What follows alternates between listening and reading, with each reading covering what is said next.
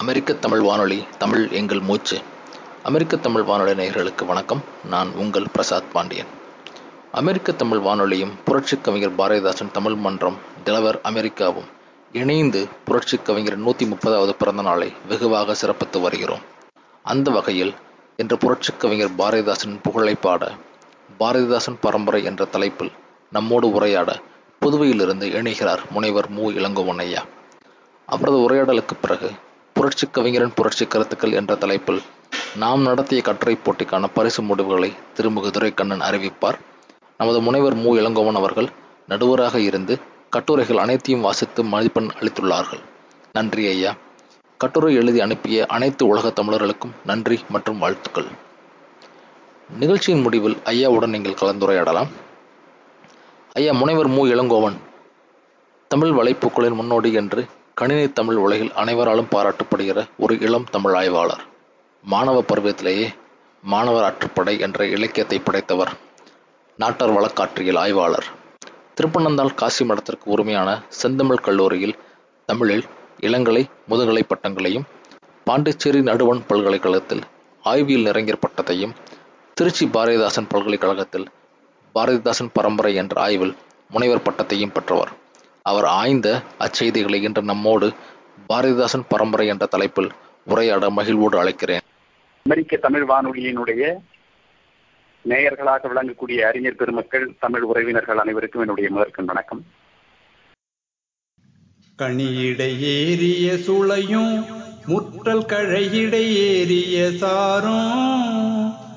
கனியிடை ஏறிய சுளையும் முற்றல் கழையிடை ஏறிய சாரும் பனிமலர் ஏறிய தேனும் காய்ச்சு பாகிடை ஏறிய சுவையும். நனிபசு பொழியும் பாலும் தென்னை நல்கிய குளிரில நீரும். நனிபசு பொழியும் பாலும் தென்னை நல்கிய குளிரில நீரும். இனியன என்பேன் எனினும் தமிழை என்னுயிர் என்பேன் கண்டி. இனியன என்பேன் எனினும் தமிழை என்னுயிர் என்பேன் கண்டி. அமெரிக்க தமிழ் வானொலியின் அனைத்து நேயர்களுக்கும் வணக்கம். பாவேந்தர் பாரதிதாசன் எனப்படும் கனக சுப்பரத்தினம் அவர்கள் பதினெட்டு வயதில் காரைக்காலை அடுத்துள்ள நிரவி என்ற ஊரில் பள்ளி ஆசிரியராக பணியை தொடங்கியவர். ஆம். ஆயிரத்தி தொள்ளாயிரத்தி ஒன்பதாம் ஆண்டு சூடை திங்கள் பதினாறாம் நாள் தொடக்கப்பள்ளி ஆசிரியராக பணியாற்ற தொடங்கி ஆயிரத்தி தொள்ளாயிரத்தி நாற்பத்தி ஆறாம் ஆண்டு நவம்பர் மாதம் ஏழாம் நாள் பணியிலிருந்து ஓய்வு பெற்றவர். முப்பத்தி ஏழு ஆண்டுகளும் மூன்று மாதமும் இருபது நாளுமாக இவரின் ஆசிரியர் பணிக்காலம் அமைந்தது. இந்த பணிக்காலத்தில் சற்றொப்ப இரண்டு ஆண்டுகள் பணி நீக்கம் செய்யப்பட்டிருந்தார் அரசுக்கு எதிராக செயல்பட்டார் என்று கூறி சில முறை தற்காலிக நீக்கமும் செய்யப்பட்டுள்ளார். பதினைந்து முறை இவர் பணியிட மாற்றம் செய்யப்பட்டுள்ளார். அஞ்சாமையும் துணிவும் அறிவு செருக்கும் தமிழ் பற்றும் பகுத்தறிவு கொள்கையும் நிறைந்த பாவேந்தர் தொடக்கத்தில் முருகபக்தி பாடல்களை பாடிக்கொண்டிருந்தார். பாரதியாரினுடைய தொடர்பால் எளிய நடையில் சமூக கருத்துக்களை உள்ளடக்கிய பாடல்களை புனையத் தொடங்கினார். தந்தை பெரியார் அவரது இயக்க தொடர்பு ஏற்பட்ட பிறகு முழுவதும் பகுத்தறிவு பாவலராக இயங்க தொடங்கினார். ஸ்ரீ சுப்பிரமணிய பாரதி கவிதா மண்டலத்தைச் சேர்ந்த கனக சுப்புரத்தினம் எழுதியது என்று கனக சுப்புரத்தினத்தை தம் வாரிசாக பாரதியார் குறிப்பிட்டுள்ளார். பாரதிதாசன் எனப்படும் கனக சுப்புரத்தினம் தவிர வேறு ஒருவரையும் பாரதியாரின் வாரிசாக இலக்கிய உலகமும் அங்கீகரிக்கவில்லை. ஆயின் பாரதிதாசன் வழியில் பாட்டெழுதும் ஒரு பாட்டு பரம்பரை இருபதாம் நூற்றாண்டின் கவிதை துறையை ஆட்சி செலுத்தியுள்ளது. இது பாரதிதாசன் கவிதைகளின் பேராற்றல் என்று குறிப்பிடலாம். பாரதிதாசன் அவர்கள் புதுவை முரசு குயில் சுப்பிரமணிய பாரதி கவிதா மண்டலம் உள்ளிட்ட இதழ்களில் பல்வேறு கவிதைகளையும் கட்டுரைகளையும் எழுதியுள்ளார். ஆயிரத்தி தொள்ளாயிரத்தி இருபதில் புவனகிரி அடுத்துள்ள பெருமாத்தூர் பரதேசியார் மகள் பழனியம்மாளை திருமணம் செய்து கொண்டார். இவரை மணமகனாக பார்க்க மாமனார் அவர்கள் புதுச்சேரிக்கு வந்த பொழுது இவர் சிறையில் இருந்தார் என்பது சுட்டி சொல்ல வேண்டிய செய்தி. ஆயிரத்தி தொள்ளாயிரத்தி இருபதில் இவர் சண்முகன் வண்ணப்பாட்டு ஆயிரத்தி தொள்ளாயிரத்தி இருபத்தி இரண்டில் மயிலம் சிவசண்முக கடவுள் பஞ்சரத்னம் ஆயிரத்தி தொள்ளாயிரத்தி இருபத்தி ஆறில் மயிலம் சுப்பிரமணிய துதியமுது உள்ளிட்ட நூல்களை வெளியிட்டுள்ளார்.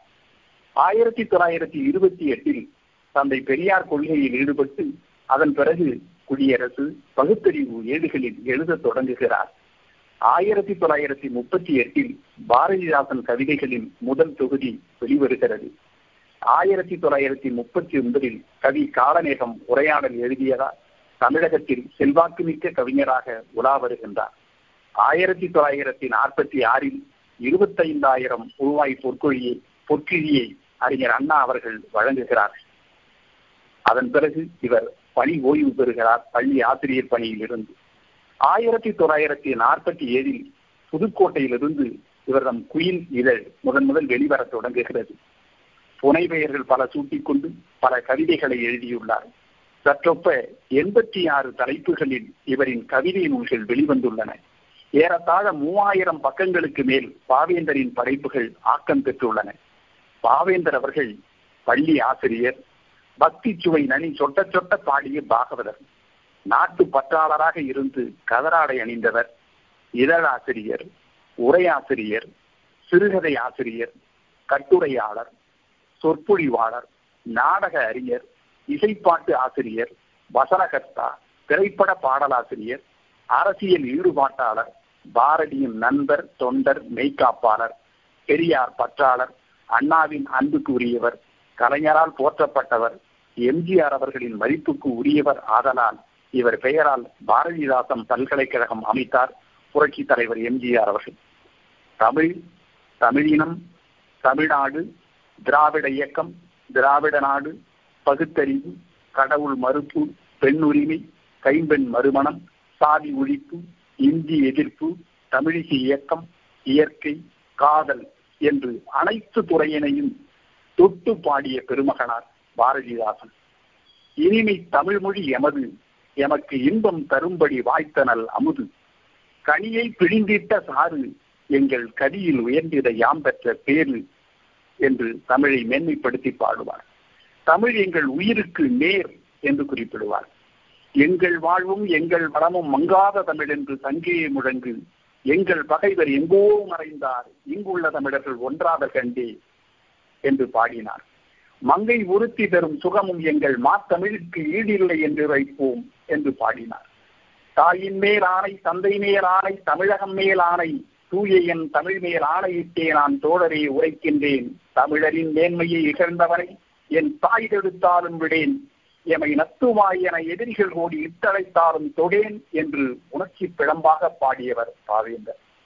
தனுகை போனால் போகட்டும் என் அலுவல் போனால் போகட்டும் தலைமுறை ஒரு கோடி கண்ட என் தமிழ் விடுதலை ஆகட்டும் பிள்ளை பிறந்தேன் யாருக்காக? பெற்ற தமிழ் மொழி போருக்காக? உள்ளம் இருப்பதும் தோல் இருப்பதும் உயிர் நிகர் தமிழ் சீருக்காக? என்று பாடியவர். என ஈன்ற தந்தைக்கும் தாய்க்கும் மக்கள் தனையின்ற தமிழ்நாடு தனக்கும் என்னால் திணையளவு நலமேனும் கிடைக்கும் என்றால் செத்தொழியும் நாள் எனக்கு திருநாளாகும் என்று பாண்டியன் பரிசு காப்பிய தலைவன் வழியாக பாடி மகிழ்ந்தார் பாவேந்தர் பாரதிதாசன் இவர் தமிழ் இயக்கம் என்ற ஒப்புயர்வற்ற நூலை தமிழுக்கு தந்துள்ளார். ஒரே இரவில் எழுதிய நூல் இது. நூத்தி இருபத்தி ரெண்டு அறுசீர் கழி நெடிநடி ஆசிரிய விருத்தம் என்ற யாப்பில் இந்த பாடல் நூல் எழுதப்பட்டுள்ளது. நெஞ்சு பதைக்கும் நிலை. இருப்பதை விட இறப்பது நன்று. வரிப்புலியே தமிழ் காக்க எழுந்திரு. வாணிகர் அரசியலார் புலவர் என பல தலைப்புகளில் இந்த தமிழ் இயக்க பாடல்கள் அமைந்துள்ளன. ஒருமுறை நம் கவி கவிஞர் அவர்கள் மதுரை மாநகருக்கு சென்றிருந்தார். மதுரை நகர கடை விதிகளை சுற்றி பார்த்து வரும் பொழுது அங்கே பெயர் பலகைகள் அனைத்தும் ஆங்கிலத்திலும் பெறமொழியிலுமாக இருக்கு கண்டு கொதித்த அந்த கொதிப்புதான் தமிழ் இயக்கம் ஒரே நாளில் இரவில் மலர்ந்த நூலாக அமைந்தது. அதிலே தமிழினுடைய சிறப்பை சொல்லி இந்த தமிழ் மொழியை பெற்ற இந்த தமிழர்கள் தமிழை காக்காமல் இருக்கின்றார்களே என்ற கவலையிலே கரும்பு தந்த தீஞ்சாரே கனி தந்த நறுஞ்சுளையே கவின்சை முல்லை அரும்பு தந்த வெண்ணகையே அணி தந்த தென்தமிழே அன்பே கட்டி இரும்பு தந்த நெஞ்சுடையா துறைதோறும் நின்னெழிலை ஈடழித்து வரும் புதுமை நினைக்கையிலே நெஞ்சு பதைக்கும் சொல்ல வாய் பதைக்கும். எடுத்து மகிழ் இளம் குழந்தாய் இசைத்து மகிழ் நல் யாழே இங்கு உள்ளோர் வாய் மடுத்து மகிழ் நருந்தேனே வரைந்து மகிழ் ஓவியமே அன்பே பண்பு தொடுத்து மகிழ் நெஞ்சுடையா துறைதோறும் நின்னெழிலை தோன்றா வண்ணம் தடுத்து வரல் நினைக்கையிலே நெஞ்சு பதைக்கும் சாற்ற வாய் பதைக்கும் என்று பாடுகிறார். ஒன்றமிழ் தாய் சிலம்படியின் முன்னேற்றம் ஒவ்வொன்றும் உன் முன்னேற்றம். கண்டறிவாய் எழுந்திருளி இளம் தமிழா கண் விழிப்பாய். இறந்து ஒளிந்த பண்டை நலம் புதுப்புறமை பழம்பெருமை அனைத்தையும் நீ படைப்பாய். இந்நாள் தொண்டு செய்வாய் தமிழுக்கு துறைதோறும் துறைதோறும் துடித்து எழுந்தே. உயர்தலைத்தாய் இந்நிலத்தில் அடைகின்ற வெற்றியெல்லாம் உன்றன் வெற்றி. அயராதே எழுந்திருளி இளந்தமிழா அறம் செய்வாய். நாம் அடைந்த துயரத்தை பழிதன்னை வாழ்வினிலோ தாழ்மையினை துடைப்பாய். இந்நாள் செயல் செய்வாய் தமிழுக்கு துறைதோறும் துறைதோறும் சீறி வந்தே என்று பாடினார் தாவேந்தர். அதுபோல் வாணிகர்கள் தங்களுடைய பெயர் பலகையை ஆங்கிலத்தில் எழுதியிருக்கக்கூடிய தன்மையை கண்ட பாவேந்தர் வாணிகர்தம் முகவரியை வரைகின்ற பலகையிலே ஆங்கிலமா வேண்டும். மான் உயர்ந்த செந்தமிழால் வரைகை என அன்னவர்க்கு சொல்ல வேண்டும். ஆணிவிற்போன் முதலாக அணிவிற்போன் ஈராக அனைவர் போக்கும். நாணமற்றது அல்லாமல் நந்தமிழின் நலன் காக்கும் செய்கையாமோ? உணவு தரு விடுதிதனை கிளப்பென வேண்டும் போரும் உயர்ந்த பட்டு துணிக்கடைக்கு சில்கு ஷாப் எனும் பலகை தொங்குவதால் சிறப்பு போலும். மணக்கவரும் தென்றலிலே குளிராயில்லை தோப்பில் நிழலாயில்லை. தனிப்பரிதாம் துன்பம் இது தமிழகத்தின் தமிழ் தெளிவில் தமிழ்தான் இல்லை என்று கவலைப்பட்டார். அந்த கவலையை இன்னும் நம்மால் போக்க முடியவில்லை. இன்றும் ஆங்கில பலகைகளே அன்னை தமிழ்நாட்டில் ஈட்டிருக்கின்றன பாவேந்தர் அவர்கள் தமிழை மட்டுமா பாடினார்? சமூகத்தில் இருந்த பல்வேறு குறைபாடுகளை தம் பாட்டு வரிகளால் எடுத்து பாடினார். விதவை மறுமணம் தேவை என்பதை திராவிட இயக்கம் வலியுறுத்தியது. அந்த தந்தை பெரியாரினுடைய பேச்சை பாடலாக்குகிறார் நம் பாவலர். ஆடவரின் காதலுக்கும் பெண்கள் கூட்டம் அடைகின்ற காதலுக்கும் மாற்றம் உண்டு பேடகன்ற அன்றிலை போல் மனைவி செத்தால் பெருங்கிழவன் காதல் செய்ய பெண் கேட்கின்றான். வாடாத பூ போன்ற மங்கையினல்லால் மணவாளன் இறந்தால் பின் மணத்தல் தீதோ. பாடாத தேனீக்கள் உணவாக்கென்றல் பசியாத நல்வயிறு பார்த்ததுண்டோ என்று கேட்கின்றார். கோரிக்கையற்று கிடக்குதன்னே இங்கு வேரில் பழுத்த பலா. மிக கொடியதென்று எண்ணிடப்பட்டதன்னே குளிர் வடிகின்ற வட்டநிலா என்று பாடினார். பெண்ணின் பெருமையை பாவேந்தர் அவர்கள் பாடியிருக்கிறார். அச்சமும் மடமையும் இல்லாத பெண்கள் அழகிய தமிழ்நாட்டின் கண்கள் என்கிறார். இவ்வாறு பெண்களை பெண் உரிமையை இயற்கையை காதலை சாதி ஒழிப்பை பகுத்தறிவு கருத்துக்களை தம்முடைய பாடல்கள் முழுவதும் அமைத்து செல்கிறார் பாவேந்தர் பாரதிதாசன் அவர்கள். அவருடைய கொள்கைகளும் கருத்துகளும் காலந்தோறும் மாறுபட்டே வந்திருந்தன. தொடக்கத்தில் கடவுள் பற்றாளராகவும் பிறகு திராவிட இயக்கம் என்று சொல்லக்கூடிய திராவிட நாட்டு கொள்கையில் ஆழமான பற்றுடையவராகவும் அதன் பிறகு தமிழ் தனித்தமிழ் என்ற நிலைக்கும் அவருடைய அறிவு பயணமானது விரிவடைகிறது. திராவிட நாட்டு பண்பாடிய பெருந்தகை பாவேந்தர் பாரதிதாசன் அவர்கள் அந்த திராவிட நாட்டு திராவிட நாட்டு பண் பாடலை கலைஞர் மு. கருணாநிதி அவர்கள் தம்முடைய பராசக்தி படத்திலே பயன்படுத்தி இருப்பார்கள் அதிலே தூகும் தென்கடலாடும் குமரி தொடரும் வடபால் அடல் பேர் வங்கம் ஆளும் கடல்கள் கிழக்கு மேற்காம் அறிவும் திரளும் தெரிந்த நாடு. பண்டை தமிழும் தமிழில் மலர்ந்து பன்னிக தெலுங்கு துளுமலையாளம் மலையாளம் கண்டை நீக கன்னடமினும் மொழிகள் கமழ கலைகள் சிறந்த நாடு. அகிலும் தேக்கும் அழியா குன்றம் அழகாய் முத்து குவியும் கடல்கள் முகிலும் தென்னெலும் முழங்கு நன்சை முல்லை காடு மணக்கும் நாடு என்று பாவேந்தர் அவர்கள் இந்த திராவிட நாட்டை தமிழ்நாட்டை அழகாக புகழ்ந்து பாடியிருப்பார். இவ்வாறு இவர் மிகச்சிறந்த கவிதைகளை பாடியதனால் இவரினுடைய கவிதைகளில் கட்டுண்ட ஒரு இளைஞர் கூட்டம் தமிழ்நாட்டிலே கவிதை புனையத் தொடங்கியது. அவர்கள்தான் பாரதிதாசன் பரம்பரை என்று சொல்லக்கூடிய கவிஞர் பெருமக்கள். ஆயிரத்தி தொள்ளாயிரத்தி நாற்பத்தி ஏழிலே புதுக்கோட்டையில் பொன்னி என்ற ஒரு இதழினை முருகு சுப்பிரமணியம் அவர்களும் அரு பெரியண்ணன் அவர்களும் வெளியிட்டார்கள். ஆயிரத்தி தொள்ளாயிரத்தி நாற்பது அளவுகளிலேயே பாவேந்தருடைய பெருமை தமிழகம் முழுவதும் பரவியிருந்தது. புதுக்கோட்டைக்கு அருகில் உள்ள ஊர் கானாடு காத்தான் என்று சொல்லக்கூடிய ஒரு ஊர். அந்த ஊரிலே வைசு சண்முகம் செட்டியார் என்று ஒரு பெரும் செல்வந்தர் இருந்தார். அவர் பாரதியார் மேல் மிகுந்த பற்று கொண்டவர். பாரதியார் அவர்கள் கானாடு காத்தானில் உள்ள அந்த வைசு சண்முகம் செட்டியாரினுடைய இன்ப மாளிகை என்ற இல்லத்திலே தங்கியிருந்தார். எனவே பாரதியாரினுடைய மாணவர் என்ற அடிப்படையிலும் திராவிட இயக்க கொள்கைகளை பாடுகின்றார் என்ற அடிப்படையிலும் வைசு சண்முகம் செட்டியார் அவர்கள் பாவேந்தரை மிக அன்போடு மதிப்போடும் நடத்தினார்கள். பல நாள் இந்த மாளிகையிலே பாவேந்தர் பாரதிதாசன் அவர்கள் தங்கியிருந்தார்கள். கானாடு காத்தான் அருகில் இருக்கக்கூடிய இன்னொரு ஊர் கோணாப்பட்டு என்று சொல்லக்கூடிய ஊர். அந்த ஊரிலே முருகு சுப்பிரமணியம் என்று ஒரு இளைஞர் இருந்தார். அவருடைய உறவினர் தான் அரு பெரியண்ணன் அவர்கள். இவர்கள் எல்லாம் செட்டிநாட்டு பகுதியிலே மிக தீவிரமான கொள்கை கடவுள் கொள்கை உடைய குடும்பத்தில் பிறந்தவர்களாக இருந்தாலும் பாவேந்தர் பாரதிதாசன் மேல் மிகுந்த பற்றுடையவர்கள். எனவே பாவேந்தர் பாரதிதாசனை இந்த உலகத்திற்கு அவருடைய கவிதைகளை அவருடைய செல்வாக்கை பரப்ப வேண்டும் நிலைப்படுத்த வேண்டும் என்ற நோக்கிலே இந்த பொன்னி என்ற இதழை தொடங்குகிறார்கள். ஆயிரத்தி தொள்ளாயிரத்தி நாற்பத்தி ஏழில் தொடங்கப்பட்ட பொன்னி இதழ் ஆயிரத்தி தொள்ளாயிரத்தி ஐம்பத்தி மூன்று வரை வெளிவருகிறது. தமிழ்நாட்டிலே மிகப்பெரிய மாற்றத்தை ஏற்படுத்திய இதழ் என்று சொன்னால் இந்த பொன்னி இதழை குறிப்பிடலாம். அந்த காலத்திலே பெரும்பாலும் இதழ்கள் நடத்தக்கூடியவர்கள் எல்லாம் தீபாவளி மலர்களை தான் வெளியிடுவார்கள். தீபாவளியை பற்றி நமக்கு தெரியும். தமிழ் உணர்வாளர்கள் நன்கு அறிவார்கள். தீபாவளியில் இடம்பெறக்கூடிய புராண செய்திகளை நாம் நன்கு அறிவோம். எனவே தீபாவளியை தூக்கி பிடித்த இதழ்களுக்கு நடுவே பொங்கல் மலர் என்ற ஒரு புதுமையான முயற்சியை பொன்னி இதழ் தொடங்கியது. நான்கு ஐந்து ஆண்டுகள் பொன்னி பொங்கல் மலர் வெளிவந்து தமிழ்நாட்டிலே ஒரு அறி அறிவு எழுச்சியை ஏற்படுத்தியது. இந்த பொன்னி இதழில் கவிஞர் கண்ணதாசன் அவர்கள் எழுதியிருக்கிறார்கள் அகிலன் எழுதியிருக்கிறார்கள் கலைஞர் மு. கருணாநிதி அவர்கள் பல சிறுகதைகளை எழுதியிருக்கிறார்கள். திராவிட இயக்கம் சார்ந்த பலர் எழுதிய இதழாக இந்த இதழ் விளங்கியது.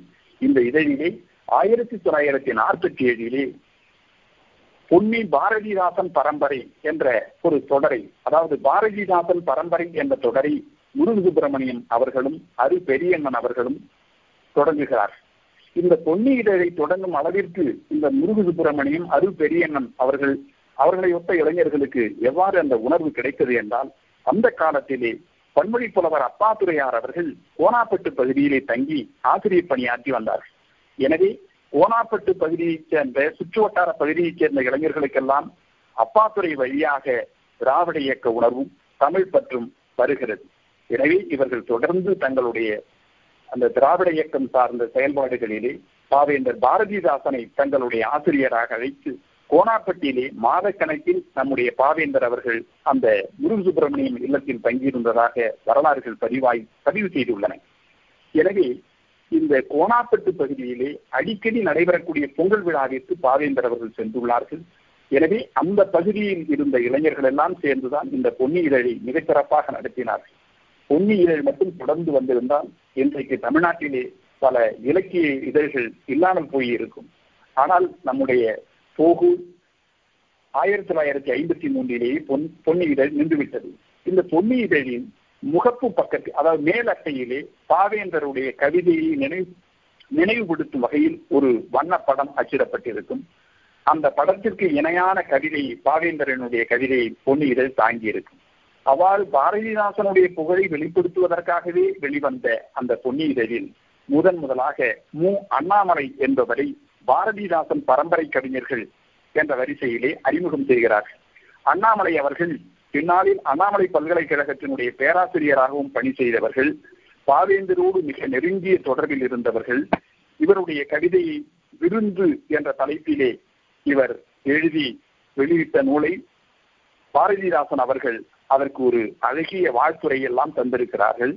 தொடர்ந்து அந்த அண்ணாமலை அவர்கள் தாமரைக்குமரி என்னும் நூலையும் எழுதி இந்த தமிழ் உலகத்திற்கு அளித்துள்ளார்.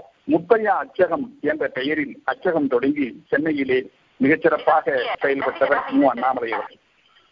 இந்த நாற்பத்தி எட்டு கவிஞர்களில் மிக முதன்மையானவர்கள் சிலரை இந்த நேரத்தில் நாம் நினைவு கூறுவது பொருத்தமாக இருக்கும். ஏனென்றால் பாரதிதாசன் என்பவர் தனி ஒருவர் அல்ல அவர் ஒரு இயக்கம் என்பதை நாம் புரிந்து கொள்வதற்கு இந்த செயல்பாடுகள் நமக்கு துணையாக இருக்கும். அந்த வகையில் நாரா நாச்சியப்பன் என்று ஒரு கவிஞர். இவர் பொன்னி இதழினுடைய பாரதிதாசன் பரம்பரை வரிசையிலே இரண்டாவதாக இடம்பெற்றவர். இவர் ராமநாதபுரம் மாவட்டம் ஆத்தங்குடியைச் சேர்ந்தவர்.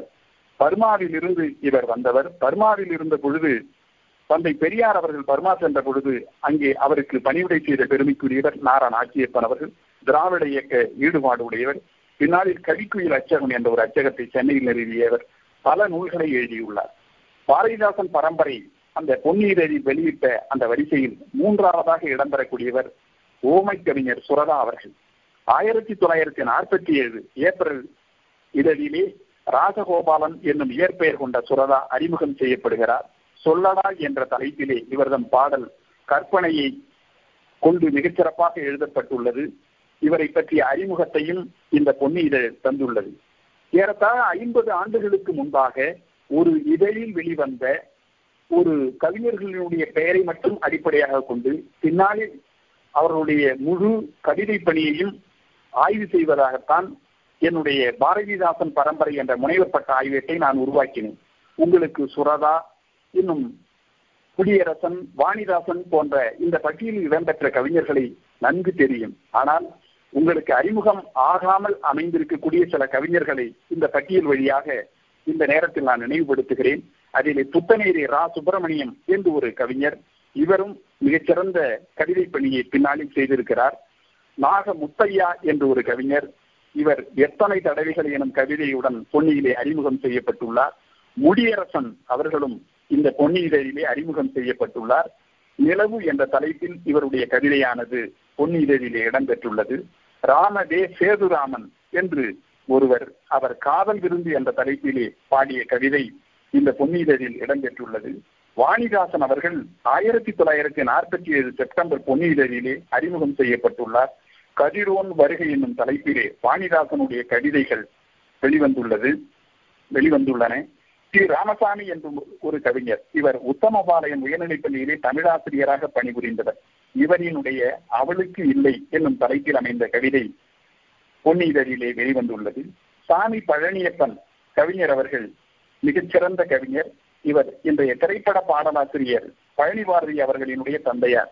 இவரை ஓமை கவிஞர் சுரதா அவர்களோடு சென்று ஆயிரத்தி தொள்ளாயிரத்தி தொண்ணூத்தி மூன்றிலே அவர் இல்லத்திலே நான் சந்தித்த அந்த நினைவையும் இங்கே நான் நினைத்து பார்க்கின்றேன். இவருடைய கவிதை ஆயிரத்தி தொள்ளாயிரத்தி நாற்பத்தி ஏழு நவம்பர் மாத பொன்னியின் பொன்னியிலே அமைதி கொள்வாய் என்ற தலைப்பிலே வெளிவந்துள்ளது. சாமி பழனியப்பன் அவர்கள் பின்னாளில் தமிழரசு என்று வரக்கூடிய அரசு இதழிலே பணியாற்றிய பெருமைக்குரியவர். பல்வேறு முன்னணி திரைப்பட கல கலைஞர்களோடும் பணி செய்த பெருமை சாமி பழனியப்பன் ஐயா அவர்களுக்கு உண்டு. ஆனா ராமநாதன் என்று ஒரு கவிஞர் இவர் வேகுப்பட்டியைச் சேர்ந்தவர். பெண் என்று சொல்லுவதா என்னும் தலைப்பில் இவருடைய கவிதை பொன்னியிலே இடம்பெற்றுள்ளது அடுத்து நான் நினைவுகூற வேண்டிய ஒரு மிகப்பெரிய அறிஞர் கோவை இளஞ்சேரன் அவர்கள். ஆயிரத்தி தொள்ளாயிரத்தி நாற்பத்தி எட்டு ஜனவரி பொன்னிதழிலே இவருடைய கவிதை அறிமுகமாகியுள்ளது. இளஞ்சேரன் கவிதையினுடைய புலவர் கோவை இளஞ்சேரன் கவிதைகள் கவிஞர் இளஞ்சேரனின் கவிதைகள் என்று இரண்டு பிரிவிலே வாசிய குழந்தைச்சாமி அவர்கள் குறிப்பிடு குறிப்பிடுவார் காரணம் மரபு இலக்கணங்களில் ஆழ்ந்த புலமை கொண்டவர் நம்முடைய கவிஞர் கோவை இளஞ்சேரன் அவர்கள். இவருடைய முயற்சியிலும் இவருடைய ஆலோசனையிலும் தான் பூம்புகாரிலே கலைஞர் அவர்கள் கலைக்கோட்டம் உருவின உருவாக்கினார்கள் என்பதை இந்த நேரத்தில் நாம் எண்ணி பார்த்தல் வேண்டும். தமிழரசன் என்று இன்னொரு கவிஞர் இவரினுடைய இயற்பெயர் மாணிக்கம் என்பதாகும். மதுரை ஊரினர் அமெரிக்கன் கல்லூரி மாணவராக இருந்த பொழுது இவருடைய கவிதை பொன்னியிலே வெளிவந்துள்ளது. கே. டி. தேவர் என்று ஒருவர் இவர் பம்பாய் மாதுங்காவிலிருந்து எழுதிய கவிதையை பொன்னி வெளியிட்டது. நாக்கு நமச்சிவாயன் இரா குழு திரைவன் கு திரவியம் சு வழித்துணை ராமன் அரங்கதுரைவேல் உள்ளிட்ட கவிஞர்களினுடைய கவிதைகளையும் இந்த பொன்னி இதழ் வெளியிட்டது. அடுத்து நாம் நினைத்து பார்த்தால் வியப்படையக்கூடிய ஒரு பெயர் வாசிய குழந்தைசாமி. வாசிய குலப்புங்கன் என்ற பெயரிலே நம்முடைய அறிவியல் அறிஞர் அவர்கள் ஆயிரத்தி தொள்ளாயிரத்தி நாற்பத்தி எட்டிலே இவருடைய எங்கள் வாழ்வு என்ற தலைப்பில் பொன்னி இதழானது இவரை பாரதிதாசன் பரம்பரை கவிஞராக அறிமுகம் செய்தது. நாற்பத்தி எட்டில் அறிமுகம் செய்த அந்த அறிமுகத்திற்கு தக தொடர்ந்து வாசை குழந்தைசாமி ஐயா அவர்கள் ஒரு அறிவியல் அறிஞராக இயங்கியது போலவே அவர் தொடர்ந்து கவிதைகளை எழுதியுள்ளார். வளர்க தமிழ் வாயில் திறக்கட்டும் வின் சமைப்போர் வருக கதவுகள் காப்பதில்லை விதியே விதியே தமிழச் சாதியே என்ற கவிதை நூல்களை எல்லாம் எழுதிய மானுடம் பாடும் கவிஞராக வாசிய குழந்தை குழந்தைசாமி ஐயா அவர்கள் பின்னாளில் விளங்கினார்கள். வே குருசாமி என்று ஒரு கவிஞர் அடுத்து தன சுந்தரராசன் இவர் அழகரசன் என்ற பெயரிலே எழுதினார். இவர் சென்னையில் இருக்கக்கூடிய லயோலா கல்லூரியிலே பேராசிரியராக இருந்தார். இவர் கரந்துரை பாடல்கள் என்று சொல்லக்கூடிய பாடல் எழுதுவதில் மிகப்பெரிய ஆற்றல் உடையவர்கள்.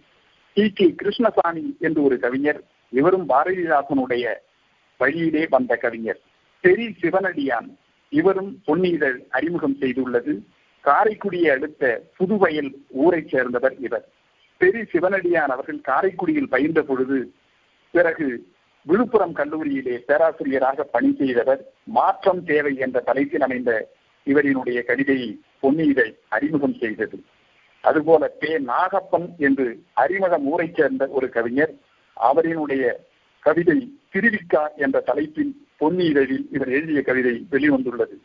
எஸ். சிவபிரகாசம் அதாவது பாரதிதாசனுடைய படைப்புகள் வெளிவருவதற்கும் பாரதிதாசனுடைய செயல்பாடுகள் தொடர்ச்சியாக நடைபெறுவதற்கும் காரணமாக அமைந்தவர் எஸ். சிவபிரகாசம் இவர் புதுவை சிவம் என்ற பெயரில் நன்கு இலக்கிய உலகத்தில் அறிமுகமானவர். பின்னாளில் மாநிலங்களவை உறுப்பினராகவும் செயல்பட்டவர் திராவிட இயக்க உணர்வாளர். புதுவை முரசு என்ற இதழை பாவேந்தர் பாரதிதாசன் அவர்கள் நடத்திய பொழுது அவர் ஆசிரியர் பணியில் இருந்தார். எனவே தன்னுடைய மாணவராக நண்பராக விளங்கிய சிவபிரகாசம் ஆசிரியர் என்ற பெயரில் அந்த புதுவை முரசு இரண்டு ஆண்டுகள் புதுவையிலிருந்து வெளிவந்தது. புதுவை சிவம் அவர்களும் சமூக சீர்திருத்த எண்ணம் கொண்டவர். தம்முடைய கவிதைகளை பெரியார் கொள்கைகளை தம்முடைய கவிதைகளிலே அழகாக எழுதியுள்ளார் புதுவை சிவம் அவர்கள். அடுத்து சி. ஆர் சீனிவாசன். இவர் சின்னதாராபுரத்தைச் சேர்ந்தவர். இவருடைய கவிதையையும் பொன்னி வெளியிட்டு அழகு செய்துள்ளது. மு. ரெங்கநாதன் ஜே. எஸ். பொன்னையா கவி சுந்தரம் என்ற கவிஞர்களும் மிகச்சிறப்பாக பொன்னியிலே எழுதி எழுதியுள்ளார்கள். எம் எஸ் மணி என்று ஒரு ஆசிரியர் பெருமகனார். இவர் திருக்கழுக்குன்றத்தில் வாழ்ந்து வருகிறார். இவரினுடைய கவிதையை மயக்கமுற்றேன் என்ற தலைப்பில் இந்த பொன்னியிதழ் அறிமுகம் செய்துள்ளது.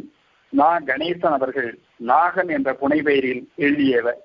பொன்னி இதழில் இவருடைய கவிதை ஓவியன் என்னும் தலைப்பிலே அமைந்துள்ளது. டி. அரசுமணி பா. சண்முக சுந்தரம் இவர்களெல்லாம் பொன்னியிலே பாரதிதாசன் பரம்பரையிலே அறிமுகம் செய்யப்பட்டுள்ளனர். கா. பரமசிவம் இவர் மயிலாப்பூரை சேர்ந்தவர் என்ற ஒரு குறிப்பு மட்டும் பொன்னியிலே இருந்தது. இவருடைய பெயரை மட்டும் அடிப்படையாக கொண்டு இவர் இப்பொழுது ஆரணி என்ற ஊரில் வாழ்ந்து வருகிறார் என்பதை ஆய்வு செய்து கண்டுபிடித்து அவருடைய வாழ்க்கை வரலாற்றை என்னுடைய ஆய்விலே விரிவாக எழுதியுள்ளேன். அடுத்து நாம் நினைத்து பார்க்க வேண்டிய ஒரு மிகச்சிறந்த பாரதிதாஸ் பாரதிதாசன் பரம்பரை கவிஞர் என்றால் அவர் கவிஞர் மாவண்ணா தேவராசன் அவர்கள். கவிஞர் மாவண்ணா தேவராசன் அவர்கள் இன்றைக்கு செய்யாறு என்று சொல்லக்கூடிய அந்த திருவந்திபுரத்தை சேர்ந்தவர். இவர் இசைப்பாடல்கள் இயற்றுவதிலே வல்லவர். வாய்முத்தா சிந்தி போகும் என்ற பாடல் இயற்றி பொன்னி இதழில் அறிமுகமானவர். பகுத்தறிவு கொள்கை உடையவர். பாரதிதாசன் பரம்பரையினர் என்று குறிப்பிடத்தக்க கவிஞர்களுள் மாவண்ணா தேவராசனுக்கு முதன்மையானதொரு இடம் உண்டு. ஏனெனில் தந்தை பெரியாரின் கொள்கைகளில் ஈடுபாடும் தமிழ் மொழியில் மிகுந்த புலமையும் பாவேந்தரின் பாடல்களில் தேர்ச்சியும் இசைப்பாடல்கள் இயற்றுவதில் வல்லமையும் கொண்டு விளங்கியவர் இவர். சென்ற வழியில் செல்லாமல் புதுமை படைக்கும் நோக்குடையவர் மாவண்ணா தேவராசன் அவர்கள் என்பதற்கு இவர் இயற்றிய பெரியார் பிள்ளைத்தமிழ் என்ற நூலே சிறந்த சான்றாகும். பெரியார் பிள்ளைத்தமிழ் நூலில் ஆயிரத்தி தொள்ளாயிரத்தி நாற்பத்தி மூணாம் ஆண்டு வரையிலான தமிழக வரலாறு இடம்பெற்றுள்ளது. இந்த நூல் ஆயிரத்தி தொள்ளாயிரத்தி நாற்பத்தி எட்டு அளவில் எழுதி அச்சேற்ற அணியமானாலும் யாது காரணமாக வெளிவராமல் காலத்தாழ்ச்சி உற்றது இந்த நூல் பல வகையிலும் புதுமை கொண்டு விளங்குகிறது. ஏனென்றால் பிள்ளைத்தமிழ் என்றால் அது பத்து பருவமாக பகுத்து பாடப்படும். முதல் பருவமாக அமைவது காப்பு பருவம். அதாவது தான் விரும்பக்கூடிய அரசன் அல்லது வள்ளல் கடவுள் இவர்களை குழந்தை பருவத்தினராக பாதித்து பாடுவதுதான் பிள்ளைத்தமிழ் என்று சொல்லக்கூடிய நூல். தம்முடைய உள்ளம் கவர்ந்த தலைவராக விளங்கக்கூடிய தந்தை பெரியார் அவர்களினுடைய வாழ்க்கை பெரியார் அவர்களை குழந்தையாக பாவித்து பாடக்கூடிய இந்த மாவண்ணா தேவராசன் அவர்களுக்கு ஒரு இடர்பாடு உண்டு. தந்தை பெரியார் அவர்களோ கடவுள் மறுப்பாளர் அவரை காப்பு பருவத்தில் பாடும் பொழுது இறைவனை காக்க மற்ற கவிஞர்களாக இருந்தால் நினைப்பார்கள். ஆனால் இவரோ இறைவாழ்த்திற்கு பதிலாக பெற்றோர் தமிழ் ஆசிரியர் முதலானவர்களை வாழ்த்தி தம்முடைய அந்த பிள்ளைத்தமிழை தொடங்குகிறார். கடவுள் மறுப்பு கொள்கையினை உடையவர் எனவே காப்பு பருவம் அமைக்கும் பொழுது கவனமாக இவர் பாடுகிறார். விஞ்ஞான கலைஞர் காப்பு நடுநிலை அறிஞர் காப்பு சமதர்மவாதிகள் காப்பு பெண்ணுலகு காப்பு பொது மெய் சித்தர்கள் காப்பு உண்மை கவிஞர் காப்பு மருத்துவர்கள் காப்பு என்று பிள்ளைத்தமிழ் இலக்கணத்திலேயே ஒரு புதுமையை புகுத்திய பெருமை நம்முடைய மாவண்ணா தேவராசன் அவர்களுக்கு உண்டு. தொடர்ந்து தந்தை பெரியார் வழியிலும் பாவேந்தர் வழியிலும் கவிதை புனைந்தவர் இவருடைய ஆசிரியர் அவை துரைசாமி பிள்ளை அவர்கள். தன்னுடைய ஆசிரியர் அவை துரைசாமி பிள்ளையை பல இடங்களில் புகழ்ந்து பாடியுள்ளார் மாவண்ணா தேவராசன் அவர்கள். அடுத்து விழுப்புரத்தைச் சேர்ந்த மாவண்ணா குமாரசாமி அவர்களையும் பொன்னியிதழ் பாரதிதாசன் பரம்பரை என்ற தலைப்பிலே அறிமுகம் செய்துள்ளது. பா. முத்துசாமி என்று சொல்லக்கூடிய ஒரு புகழ்பெற்ற கவிஞரை அதாவது நன்னியூர் நாவரசன் என்றால் கரூர் பகுதியில் இருக்கக்கூடியவர்களுக்கு நன்கு தெரியும்.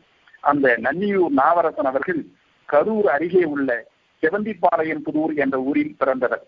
இருபத்தைந்து ஆறு ஆயிரத்தி தொள்ளாயிரத்தி நாற்பத்தி ஒன்பது பொன்னி இதழிலே கலை மடந்தை என்னும் தலைப்பில் அமைந்த பாடல் வாயிலாக பாரதிதாசன் பரம்பரையிலே இவர் இடம்பெறுகிறார். இவருடைய பாடல்களில் இன்பச்சுவை மிகுதியாக இருக்கும். எனவே இவரை பாரதிதாசன் பரம்பரையினர் என்பதை விட சுரதா பரம்பரையினர் என்று குறிப்பிடலாம் என்று என்னுடைய ஆய்விலே நான் குறித்துள்ளேன். ஷரீப் என்ற மதுரையைச் சேர்ந்த கவிஞர் அமெரிக்கன் கல்லூரி மாணவராக இருந்த பொழுது இவருடைய வாழ்வு என்ற தலைப்பில் அமைந்த கவிதையை பொன்னியிலே வெளியிட்டுள்ளது.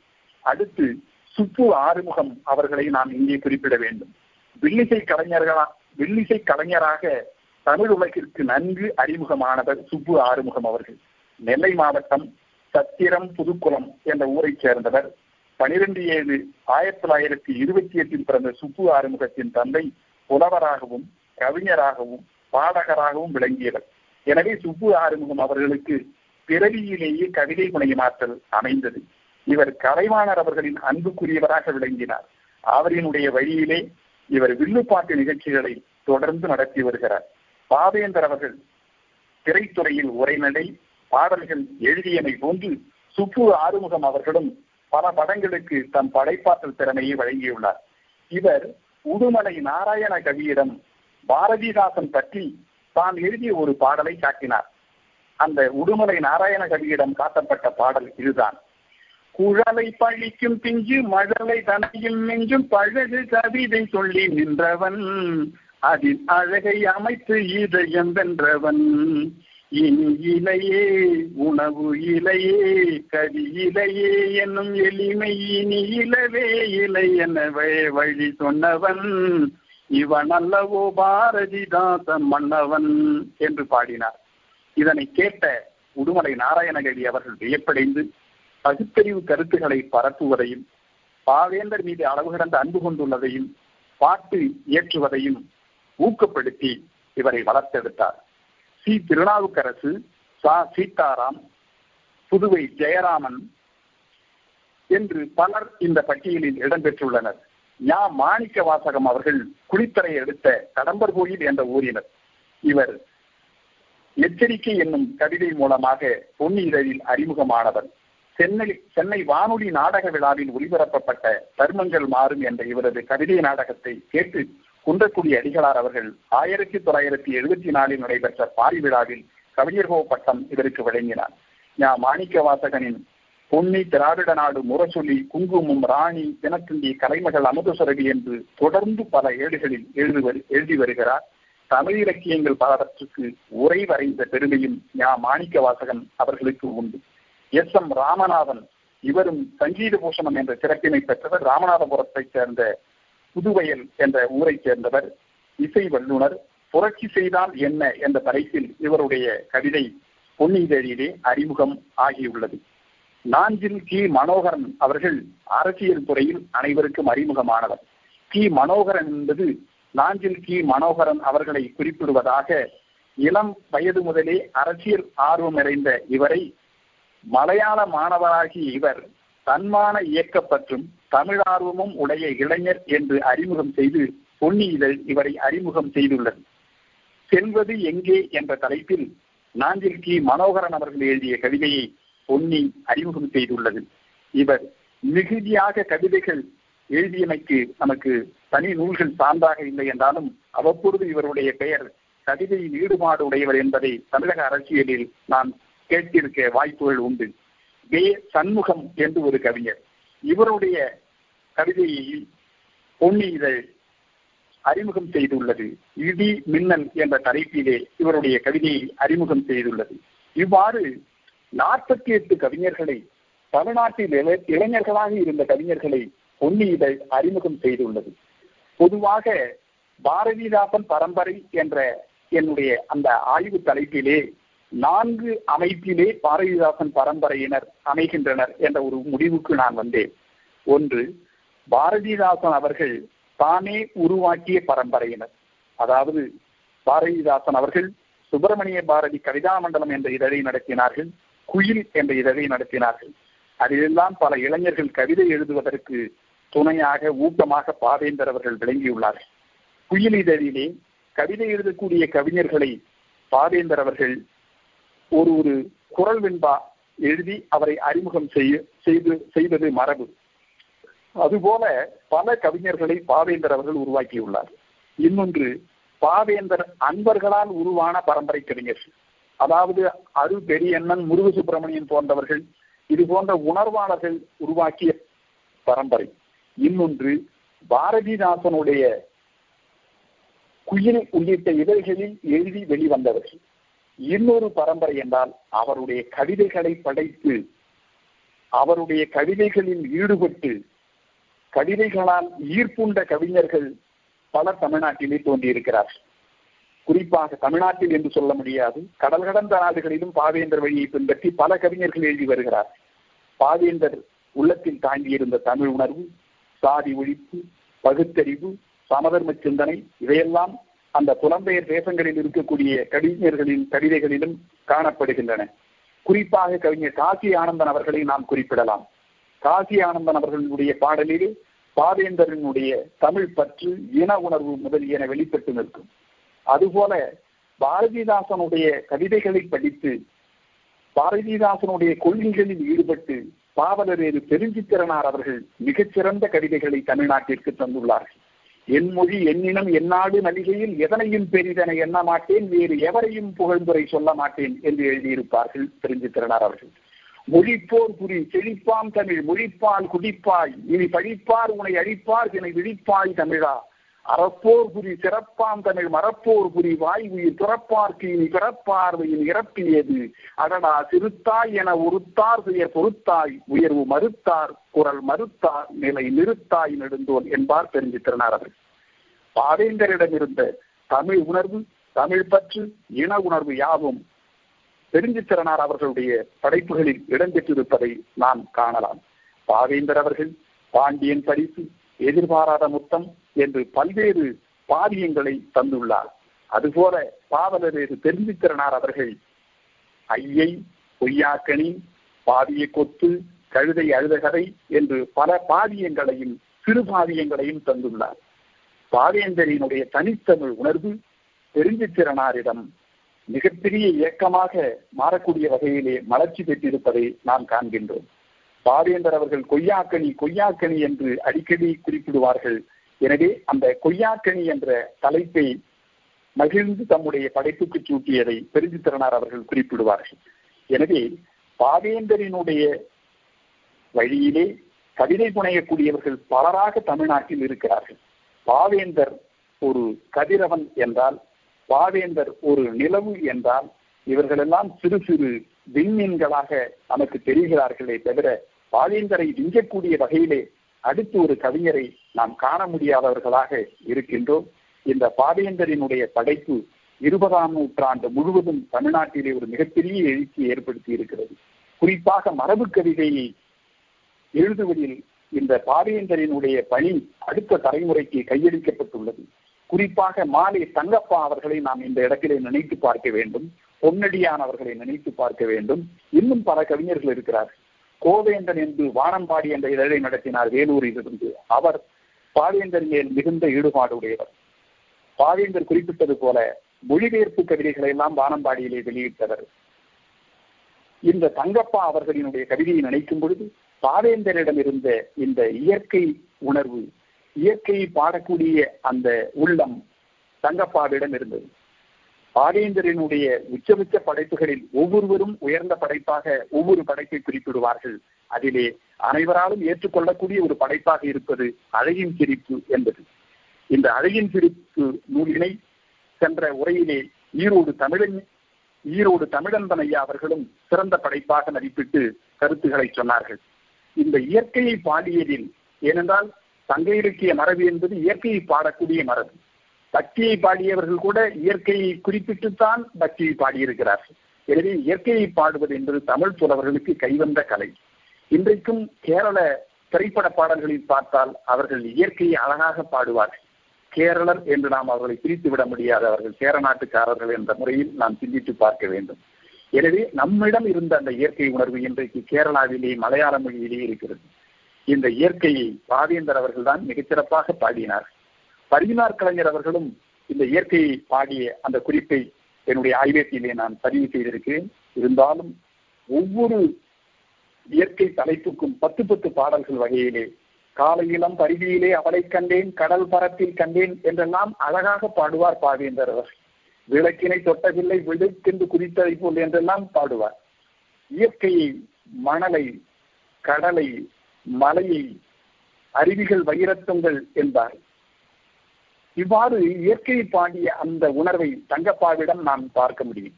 இயற்கையை நேசிக்கக்கூடியவராக தங்கப்பா அவர்கள் விளங்கினார்கள். மரபு பாடலை கடைசி வரை எழுதி கொண்டிருந்த பெரும் புலவர் தங்கப்பா அவர்கள். ஏறத்தாழ நோபல் பரிசு பெறுவதற்கு தகுதிப்பாடுடைய பெருமகனார் தங்கப்பா அவர்கள். தங்கப்பா தமிழ் இலக்கியங்களை குறிப்பாக நம்முடைய சங்க இலக்கியங்களை எல்லாம் ஆங்கிலத்திலே மொழிபெயர்த்து தந்த பெருமைக்குரியவரும் அவரே. இந்த தங்கப்பா அவர்கள் மரபு பாடல் செத்ததாய் சொன்ன மடையனைவனடா கொண்டு வா இங்கே உரலில் அவன் தன் தலையை திணித்தே உலக்கை பாட்டால் இடிக்கலாம் வாராய் என்று பாடியவர். அதுபோல சொக்கை வாய் பாட்டியின் ஓட்டை செவியில் என் பொன் தமிழ் பண் சொரிந்தால் அவள் கட்டியில நங்கையாய் மாறி எழுந்து உன்னை கட்டி அணைப்பாரடா என்று பாடியவர் தங்கப்பா அவர்கள். எனவே தங்கப்பாவிடம் பாவேந்தரிடம் மண்டி இருந்த அந்த இயற்கை உணர்வு தமிழ் உணர்வு இங்கே தழைத்து நிற்பதை காண முடிகின்றது. எனவே பாவேந்தரினுடைய கவிதைகள் என்பது இந்த இருபதாம் நூற்றாண்டின் இடைப்பகுதியிலே மிகப்பெரிய ஆட்சியை செய்துள்ளது. தமிழன்பனாகவும் வாமு சேதுராமன் அவர்களாகவும் பெருஞ்சித்திரனாராகவும் இந்த பாவேந்தரினுடைய மரபு அடுத்தடுத்த கவிஞர்களிடம் கையளிக்கப்பட்டுள்ளது. பாவேந்தர் அவர்கள் தமிழை பாடினாலும் உலகு தழுவிய சிந்தனை உடையவராக விளங்கினார்கள். உலகம் முழுவதும் இருக்கக்கூடிய தமிழர்களை அவர் நினைத்து பாடியிருக்கிறார். சிங்கை தமிழ் மக்கள் எங்கள் பட்டாளம் சிங்கள தமிழர்கள் எங்கள் பட்டாளம் எங்குள்ள தமிழரும் எங்கள் பட்டாளம் தங்களுக்கு தாயகம் தமிழக மீனாலும் சிங்கை தமிழ் மக்கள் எங்கள் பட்டாளம் சிங்கள தமிழர்கள் எங்கள் பட்டாளம் எங்கே தீரிந்தாலும் எங்கள் பூலி கூட்டம் கங்குள் பகலும் தான் காட்டை மறக்காது. எங்கே தீரிந்தாலும் எங்கள் பூலி கூட்டம் கங்குள் பகலும் தான் காட்டை மறக்காது. செங்குத்து மலையினில் சிக்கி தவித்தாலும் தங்க தமிழ்நாடு தாக பொறுக்காது. சிங்கை தமிழ் மக்கள் எங்கள் பட்டாளம். சிங்கள தமிழர்கள் எங்கள் பட்டாளம். என்று இந்த தமிழர்களை அரவணைத்து பாடிய பெருமை நம்முடைய பாவேந்தர் அவர்களுக்கு உண்டு. தமிழனை எதிர்க்கும் பீரங்கிக் கொண்டு சமையலறையின் முள்ளங்கி தந்து தமிழை தமிழன் தாய் என்பதாலும் தமிழ் படித்தவனை அவன் நாய் என்பதாலும் தமிழை தமிழன் தாயும் தமிழ் படித்தவனை அவன் நாய் என்பதாலும் தமிழனை எதிர்க்கும் பீரங்கி கொண்டு சமையலறையின் முள்ளங்கி தண்டு என்று பாடியவர் பாவேந்தர் அவர்கள். தமிழ் பகுத்தறிவு பெரியார் கொள்கை கடவுள் மறுப்பு பெண் உரிமை என்று வாழ்நாள் முழுவதும் பாடிய அந்த பாவேந்தர் அவர்கள் திரைப்படத் துறையிலும் பங்களிப்பு செய்திருக்கிறார்கள். அவர் ஒரு திரைப்பட பாடலாசிரியராகவும் அவர் உரையினுடைய எழுதக்கூடியதில் வல்லவராகவும் விளங்கினார். எனவேதான் இவருடைய கவிதை இன்றைக்கும் நினைவு கூறப்படுகிறது ராஜேந்திரனுடைய பிறந்த நாளில் அவரினுடைய கவிதைகளை படிப்போம் நினைவு கூர்வோம் அடுத்த தலைமுறைக்கு எடுத்துச் சொல்வோம் இந்த வாய்ப்புக்கு நன்றி வணக்கம். எவ்வளவு அரிய செய்திகள். இவர் செய்த அத்தனை ஆய்வுகளையும் நம் முன்னே இந்த சின்ன நேரத்தில் தொகுத்து கூறியிருக்கிறார். நன்றி ஐயா. ஒரு பரம்பரையே வளர்த்து சென்றிருக்கிறார் பாரதிதாசன். ஆனால் அது நாற்பத்தி எட்டுடன் இருக்கவில்லை என்று நீங்கள் குறிப்பிட்டதை போல இன்றளவும் இன்னும் வளர்ந்து கொண்டே இருக்கிறது. கவிஞர் நன்னியூர் நாவரசன் அவர்களும் கவிஞர் சுரதா அவர்களும் ஆயிரத்தி தொள்ளாயிரத்தி நாற்பத்தி ஆறாம் ஆண்டு பாரதிதாசன் பொற்கிளி வழங்கும் விழாவில் ஆற்றிய தொண்டு என்றளவு நம் அறிந்தது. அவர்களையும் புரட்சி கவிஞரையும் பெருஞ்சித்திரனார் தங்கப்பா போன்ற அறிஞர்களை நினைவுபடுத்துவதற்கு நன்றி ஐயா. இப்போது நம் கட்டுரை போட்டிக்கு முடிவில் அறிய வேண்டிய நேரம் திருமுக துரைக்கண்ணன் அவர்களை முடிவுகளை அறிவிக்கும்படி கேட்டுக்கொள்கிறேன். அதன் பிறகு நீங்கள் முனைவர் இளங்கோவன் ஐயாரிடம் உங்கள் கேள்விகளை கேட்டு கேட்கலாம். துரைக்கண்ணன். அனைவருக்கும் வணக்கம். நன்றி பிரசாத். முனைவர் இளங்கோன் ஐயாவுக்கு ஒரு அருமையான உரையை ஆற்றிய உங்களுக்கு மனமார்ந்த நன்றிகள். தற்போது கட்டுரை போட்டிக்கான முடிவுகளை அறிவிக்க உள்ளோம். பா- புரட்சி கவிஞர் பாரதிதாசன் தமிழ் மன்றம் கடந்த ஆண்டு ஏப்ரல் இருபதாம் தேதி என்று தொடங்கப்பட்டது. கடந்த ஆண்டுகள் ஆண்டுகளில் அதன் முன்பும் போட்டியில் நடத்தி இருக்கிறோம் அப்பொழுது நாங்கள் இங்கு இருக்க குழந்தைகளுக்கும் பெரியவர்களுக்கும் நேரடியாக போட்டியை நடத்தினோம். தற்போது இந்த கரோனா சூழலிலும் உலகத்தில் உள்ள தமிழர்கள் அனைவரையும் சென்றடைய வேண்டும் என்ற எண்ணத்திலும் அனைத்து தமிழர்களுக்குமான ஒரு கட்டுரை போட்டியை புரட்சி கவிஞரின் புரட்சி கருத்துக்கள் என்ற தலைப்பில் அறிவித்திருந்தோம். அதற்கு தமிழகத்திலிருந்தும் அமெரிக்காவிலிருந்தும் பதினெட்டுக்கும் மேற்பட்ட தோழர்கள் கட்டுரைகளை எழுதி அனுப்பியிருந்தார்கள். சிறப்பாக மாணவிகளில் மாணவிகளிலிருந்து முனைவர் பட்டம் பெற்றவர்கள் வரை பலரும் தங்களுடைய கட்டுரைகளை சிறப்பாக எழுதி அனுப்பியிருந்தார்கள். எங்களுடைய வேண்டுகோளை ஏற்று முனைவர் இளங்கோவன் அவர்கள் உடனடியாக நாங்கள் கேட்டுக்கொண்டவுடன் தனது ஒப்புதலை தந்தோடு இல்லாமல் உடனடியாக ஒரே நாளில் அந்த கட்டுரையை ஆய்வு செய்து முடிவுகளை அறிவித்தார். அவருக்கும் எங்களது மனமார்ந்த நன்றிகள். தற்போது போட்டியின் முடிவுகளை அறிவிக்கிறேன். மூன்றாவது இடத்தில் ரம்யா ரவீந்திரன். மூன்றாவது இடம் ரம்யா ரவீந்திரன் தமிழ்நாட்டிலிருந்து. இரண்டாவது இடம் இ வே சீர்த்தி. இ வே சீர்த்தி இரண்டாவது இடம். முதலாம் இடம் மயிலம் இளமுருகு. மயிலம் இளமுருகு முதலிடம். இவர்களுக்கான பரிசு தொகையானது முதலிடம் 75 வெள்ளிகள் இரண்டாம் இடம் ஐம்பது வெள்ளிகள் மூன்றாம் இடம் 25 வெள்ளிகள்.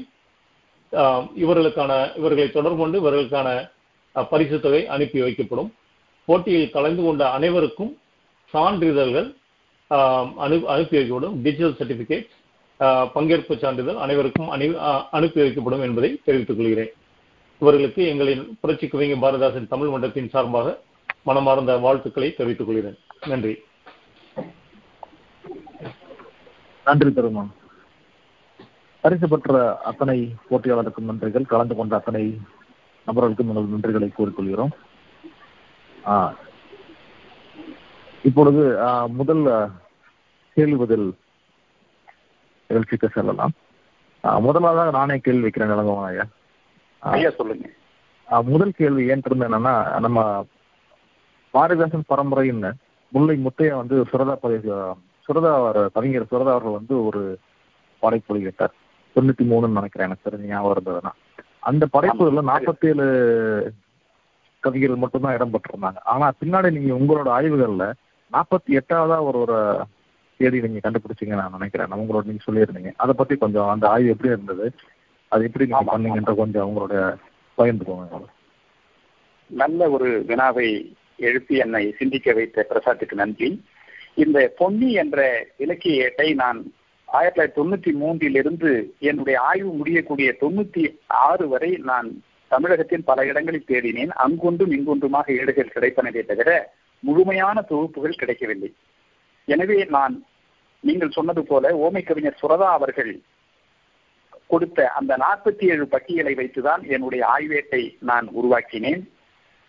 அதுபோல என்னுடைய பாரதிதாசன் பரம்பரை என்ற நூலிலும் அந்த நாற்பத்தி ஏழு என்ற பட்டியல் தான் இடம்பெறும்.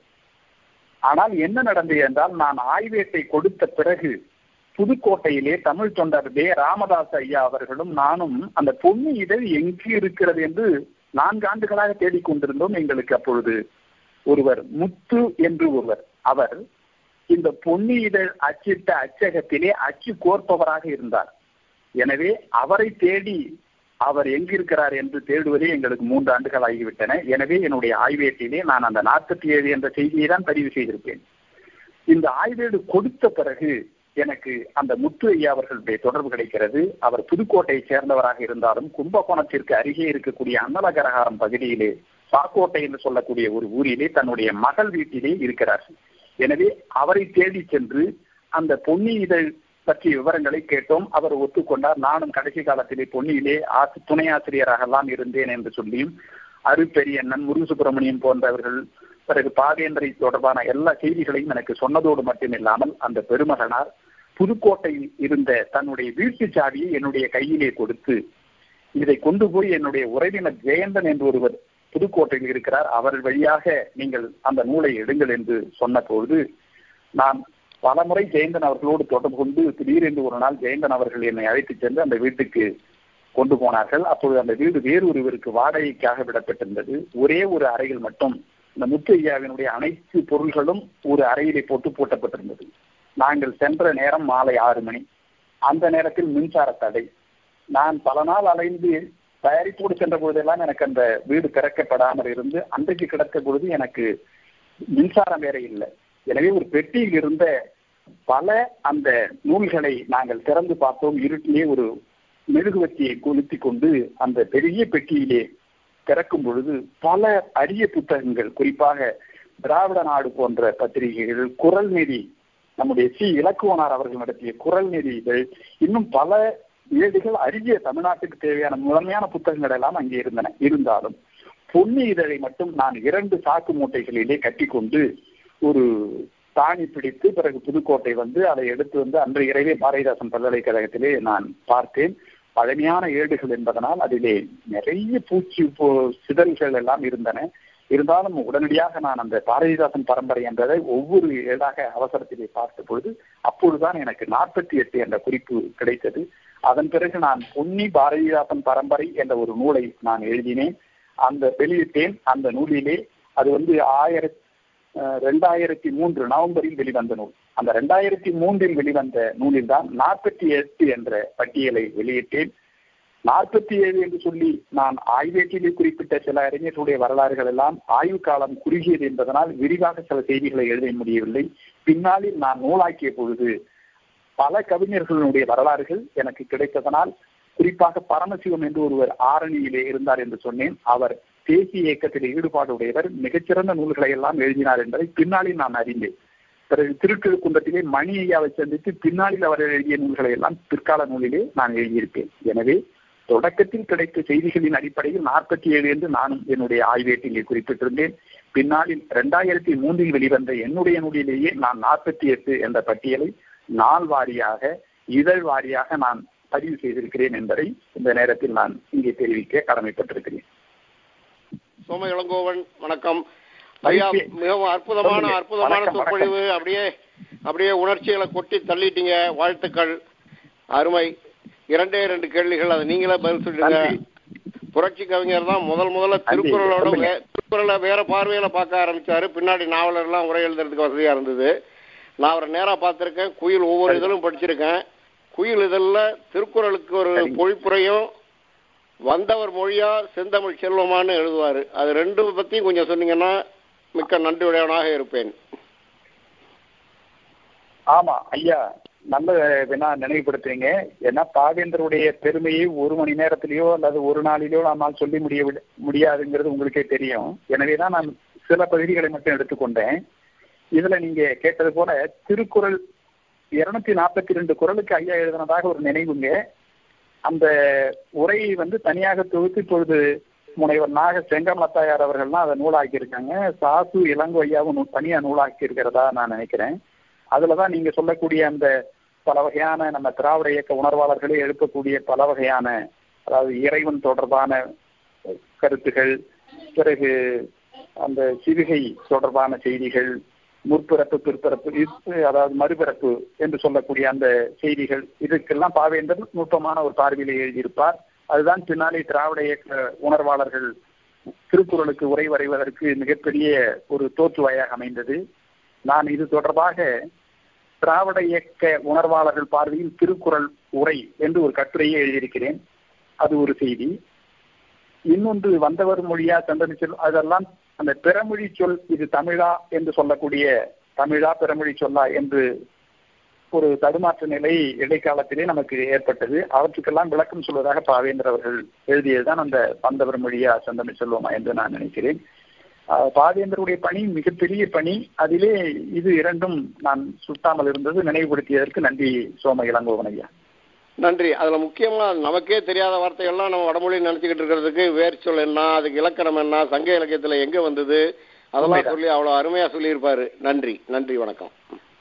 கவிஞர் கவிஞருங்கிறதே தமிழ் என்று பாவேந்தர் அவர்கள் அவர் நிறுவிப்பார் ஐயாவுக்காக இது கூடுதல் செய்தி. நன்றி நன்றி. நான் சரோ இளங்கோன்னு கேக்குறேங்க. ஹலோ? அம்மா சொல்லுங்க கேளுங்கம்மா கேளுங்கம்மா. அம்மா சொல்லுங்க. நீலவான நீலவான ஆடைக்குள் முகம் மறைத்த அது எந்த எந்த காலத்துல பாடினாரு? எப்படி அவரு அதுக்கு முன்னாடி திருமணம் ஆனிச்சா ஆகலையா? அது எதா ரொமான்டிக் பாட்டா இருக்கே அப்படின்னு அதை பத்தி உங்களுக்கு தெரியுமா? ஆமா புரட்சி கவி அப்படிங்கிற அந்த நூல்ல தாமா அந்த நீலவான் ஆடைக்குள் உடல் மறைத்து நிலாவென்று காட்டுகிறாய் ஒளிமுகத்தை கோலம் முழுதும் காட்டிவிட்டால் காதல் கொள்ளையிலே உலகம் சாமோ வான சோலையிலே பூத்ததனி பூவோ சொக்க வெள்ளி பார்க்குடமோ அமுதின் ஊற்றோ என்று சொல்லி பாவேந்தர் அவர்கள் புரட்சி கவி நூல்ல எழுதியிருப்பாரு. அது ஒரு மிகப்பெரிய நாம நினைத்து பார்க்க வேண்டிய ஒரு அருமையான ஒரு நூல் அப்படின்னு சொன்னா புரட்சி கவி அவருக்கு பின்னால புரட்சி கவிஞர் அப்படின்னு பட்டம் கிடைப்பதற்கே காரணமாக அமைந்தது அந்த புரட்சி கவி நூல். ஆயிரத்தி தொள்ளாயிரத்தி முப்பத்தி ஏழுல இந்த நூல் வெளிவந்திருக்குங்கம்மா கவிஞருக்கு ஆயிரத்தி தொள்ளாயிரத்தி இருபதுலேயே திருமணம் நடைபெற்றது அப்படிங்கிறத நாம முன்னாடியே சொல்லியிருக்கிறோம். இந்த புரட்சி கவியில என்னன்னா ஒரு தமிழ் கவிஞன் தமிழ் புலவனுடைய பெருமையை சொல்வதாக புரட்சி கவிஞர் அவர்கள் பாடியிருப்பார். அதுல தன்னுடைய திறமையை அழகா வெளிப்படுத்தி இருப்பார் ஏன்னா அரசன் வந்து தன்னுடைய மகளுக்கு கவிதை கற்பிக்க இந்த புலவனை உதாரணம் என்பவனை அமர்த்தியிருப்பான். அந்த அமுதவள்ளி என்று சொல்லக்கூடிய அந்த இளவரசிக்கும் புலவனுக்கும் இடையே ஏற்படக்கூடிய காதலை தான் அந்த புரட்சி கவி நூல் அழகாக சொல்லும். அதிலே எல்லாம் அவன் மிகச்சிறந்த உணர்வாற்றக்கூடிய அந்த உரையை எல்லாம் பாவேந்தர் அவர்கள் அமைப்பார். அது என்ன சிறப்புன்னா அரசன் எப்படி பேசுவாங்கிறதையும் அந்த பாவேந்தர் அவர்கள் குறிப்பிடுவார்கள் புரட்சி கவிஞர் குறிப்பிடுவார். ஒரு புலவன் எவ்வாறு பேசுவான் என்று அதையும் பாவேந்தர் அவர்கள் குறிப்பிடுவார். அதை நாம் படிக்கும் பொழுது மிக நமக்கு வியப்பாக இருக்கும். என்னன்னா வெற்றி எட்டு திக்கிலும் மேவிடவே சென்று ஆள்பவன் நான். அட இச்சைக்கு நின்றலை அற்றது. மற்றென்னை என்னென்றுதான் நினைத்தாய்? அப்படின்பான் அதாவது கொற்றவன் பெற்ற குலக்குடியை கவி கற்க உண்பான் விடுத்தேன் அட குற்றம் புரிந்தனையா இல்லையா? இதை மட்டும் உரைத்து விடு. வெற்றி எட்டு திக்கும் முற்றிலுமே சென்று மேவிட ஆள்பவன் நான். அட இற்றைக்கு நின்றலை அற்றது மற்றென்னை என்னென்றுதான் நினைத்தாய்? என்று வால் பிடித்தே புவி ஆளும் ராசர் என் பால் பிடித்தே கிடப்பர். அட ஆள் பிடித்தால் பிடி ஒன்றிருப்பாய் என்ன ஆணவமும் உனக்கு? நீள்வதற்கோ இந்த தீமை புரிந்தனை? வெல்ல தகுந்தவனோ? இல்லை மாழ்வதற்கே என்று மாழ்வதற்கே என்று அரசன் பாடுவான் அரசன் பேசுவான். அப்ப புலவன் சொல்லுவாமா மாமையில் கண்டு மகிழ்ந்தாடும் முகிழ்வார்க்கும் மழை நாடா. குற்றம் ஆம் என்று நீ உரைத்தால் குற்றமி. குற்றம் அன்று எனில் அபிரமி. கோமகள் என்னை குறையிறந்தால் அவள் கொள்ளை வனப்பினிலே என்னை காமனும் தன்னிட கால் இடவிற்கு கவிழ்ந்த வண்ணம் வீழ்ந்தேன். பழகும் இருட்டினில் நான் இருந்தேன். இதில் பால் நிலவு ஆயிரம் போல் அவள் அழகு வெளிச்சம் அடித்தது என் மேல். அடியேன் செய்தது ஒன்றுமில்லை. பிழை புரிந்தேன் என்று தண்டனை போடும் முன் பெற்று வளர்த்த ஒன்றன் இழைபுரி புரி அமுதவல்லிக்கு உன்ன உள்ள இன்னல் மறப்பது உண்டோ என்று குறிப்பிடுவான். எனவே பாவேந்தர் அந்த பாத்திரத்துக்கு தகுந்தபடியாக தன்னுடைய யாப்பு அமைப்பை பயன்படுத்தி மிகச்சிறப்பாக எழுதியிருப்பார். அதுலதான் இந்த நீலவான் ஆடைக்குள் உடல் மறைத்து என்று வரக்கூடிய தொடர். மிக்க நன்றி. ரொம்ப அழகா இருந்தது. எல்லாம் மற்றதையும் பாடிட்டீங்க. ரொம்ப நல்லா இருந்தது. வணக்கம். நன்றி. நன்றி அம்மா நன்றி. இணைப்பில் இருந்தால் ஒரே ஒரு செய்தியை நான் நினைவுபடுத்த விரும்புகிறேன். விடுபட்டு விட்டது. பட்டுக்கோட்டை கல்யாண சுந்தரம் எல்லாருக்கும் தெரிந்த கவிஞர் அவர் பாரதிதாசன் மேல மிகுந்த பற்றுடையவர். பாரதிதாசன் வீட்டுல வந்து பல நாள் தங்கி அவரிடம் கவிதை பயிற்சி பெற்றவர். தான் எழுதக்கூடிய ஒவ்வொரு கவிதைக்கும் முன்பாக பாரதிதாசன் வாழ்க என்று நாம் இந்த கணக்கெல்லாம் எழுதும்பொழுது முருகா ஓம் துணை நமச்சிவாய என்று எழுதிவிட்டு பிள்ளையார் சொல்லி போட்டு தொடங்குவது போல அவர் பாரதிதாசன் துணை என்று எழுதிவிட்டு தான் கவிதையை தொடங்குவார். இது ஒரு கூடுதல் செய்தி. அந்த அளவு பட்டுக்கோட்டை கல்யாண சுந்தரத்திற்கு பாவேந்தர் மேல மிகுந்த பற்று உண்டு. வணக்கம் திரு இளங்கோவன் அவர்களே. பாரதிதாசனோடு நேரடியாக பத்தாண்டுகள் அணுக்கமாக இருந்தவர் நமது ஈரோடு தமிழன் பண்ணவர்கள் இன்னைக்கும் வந்து பாரதிதாசனோடு இருந்த கவிஞர்கள் இருக்கிறவர் ஈரோடு தமிழன்பன் அவர்கள் அவர் வந்து பத்தாண்டு பாரதிதாசனோடு பத்தாண்டுகள் அப்படிங்கிற ஒரு புஸ்தகத்தையும் எழுதி அதுல அவருக்கான அனுபவங்கள் எல்லாம் எழுதியிருக்காரு. இப்போ பா திரு தமிழன்பன் மாதிரி பாரதிதாசனோடு நேரடியாக அணுக்கமாக இருந்தவர்கள் இப்போது தமிழன்பனை போல வேற யாராவது இருக்காங்களாங்கிற செய்தி கூட நீங்க சொல்லலாம். நிறையங்க ஐயா நிறைய நிறைய. நான் வந்து அது விடுபாடு வரும். இருந்தாலும் பொன்னடியான் ஐயா அவர்கள் இருக்கிறார்கள். சரிங்க. இப்ப பாவேந்தருடைய மகன் மன்னர் மன்னன் ஐயா அவர்களே கருப்பு குயிலின் நெருப்பு குரல் என்று ஒரு அரிய நூலினை தந்திருக்கிறார்கள். அதிலே பாவேந்தர் தொடர்பான நமக்கு தெரியாத பல விவரங்களை நம்முடைய மன்னர் மன்னன் ஐயா அவர்கள் தந்திருக்கிறார்கள். இப்போதும் புதுச்சேரியிலே நிறைய பேர் பாவேந்தருடைய மாணவர்கள் இருக்கிறார்கள். சரி சரி. அவர்களை எல்லாம் நான் வீடியோவிலே பதிவு செய்து வைத்திருக்கிறேன். அவர்களுடைய பாவேந்தர் தொடர்பான தொடர்புகளை எல்லாம் நான் வீடியோவிலே பதிவு செய்து வைத்திருக்கிறேன். மிக்க மகிழ்ச்சி. நன்றி திரு இளங்கோவன் அவர்களே. மிகவும் முக்கியமான ஒருவர் புலவர் ராமநாதன் அவர்கள் கரந்தை தமிழ்ச்சங்கம் புலவர் ராமநாதன் ஐயா அவர்கள். ஆமாங்க ஆமாங்க ஐயா. கட்டாயம் நாம் நினைவு நினைவு கூற வேண்டிய ஒரு பெயர். ஏன்னா அந்த கவிஞரும் காதலும்னு சொல்லக்கூடிய நான் ராமநாதன் ஐயாவுடைய புத்தகத்துலதான் பாவேந்தருடைய வாழ்க்கை பாவேந்தர்னா யார் என்பது நமக்கு தெரிய வருகிறது. எனவே அந்த முன்னுரையாக நான் இந்த அந்த பாடலில் மிக முதன்மையான பாடல் இந்த பாவேந்தருடைய வாழ்க்கையை தெரிந்து கொள்வதற்கு அந்த நூலில் தான் இருக்கிறது. இந்த இடத்திலே இன்னொரு குறிப்பையும் சொல்லணும். நான் ராமநாதன் ஐயா அவர்கள் பாவேந்தர் பிள்ளை தமிழ் என்ற ஒரு நூலினை நம்முடைய புலமை பித்தன் ஐயா அவர்கள் எழுதியிருப்பார்கள். அந்த நூலுக்கு அணிந்துரையாக நான் ராமநாதன் ஐயா அவர்கள் எழுதியிருப்பார்கள். அந்த பிள்ளை தமிழினுடைய சிறப்பு என்னன்னா பெரும்பாலும் பிள்ளை தமிழ் நூலை எழுதின புலமை பித்தன் போய் இதுக்கு அணிந்துரை கொடுங்கிறாரு நான் பெரும்பாலும் சினிமா கவிஞனுடைய நூல்களெல்லாம் மதிப்பதில்லை போற்றுவதில்லைங்கிறாரு. இவர் உடனே பாவேந்தரை பற்றி உங்களுக்கு என்ன தெரியும்னு சொல்லுங்கிறது போல ஒரு வினா எழுப்பியதாக புலவர் அவர்கள் கேட்டவுடனே உடனே அவர்கள் சொல்றார் உலக பெருங்கவி என்பவருக்கெல்லாம் உலக பெருங்கவி ஆனவன் தன் உயிரின் அணுக்கள் ஒவ்வொன்றிலும் தமிழ் உண்டென்று காட்டியே போனவன். தந்தை பெரியார் தத்துவ கப்பலை தமிழ்கவி கொண்டு நடத்தியவன் வட இந்தி சிறுக்கியின் ஆதிக்கம் சாய்த்திட எழுச்சி கனலை மூட்டியவன் என்று பாவேந்தரை பற்றி நம்முடைய ஐயா அவர்கள் புறமைப்பித்தன் சொன்னார். அதே புறமைப்பித்தன் தான் புதுவையிலே வெடித்து எழுந்த ஊழி தீயின் புனை பெயர் தான் பாரதிதாசன். உன் பாடல்கள் எதிரிகளின் பட்டியல் அல்ல பொங்கும் எரிமலையின் முகவரிகள் என்றெல்லாம் எழுதுவார். எனவே ராமநாதனுக்கு நம்முடைய புலவர் ராமநாதன் ஐயாவுக்கும் பாவேந்தருக்கும் மிக நெருங்கிய தொடர்பு இருக்கிறது என்பதை நினைவுபடுத்தியதற்கு நன்றி ஐயா. நிகழ்ச்சியில் பங்கு கொண்ட அனைவருக்கும் நம் நேர்களுக்கும் நன்றியான நன்றிகள். முனைவரையாவுக்கும் இவ்வளவு நேரம் அவருடைய கருத்துக்களையும் அவருடைய புத்தகத்தில் இருந்த ஆய்வுகளையும் பாரதிதாசன் பற்ற நினைவுகளும் பகிர்ந்து கொண்டதற்கு மிக்க நன்றி. இது அமெரிக்க தமிழ் வானொலி தமிழ் எங்கள் முச்சி நிகழ்ச்சி நிறைவடைகிறது. நன்றி வணக்கம்.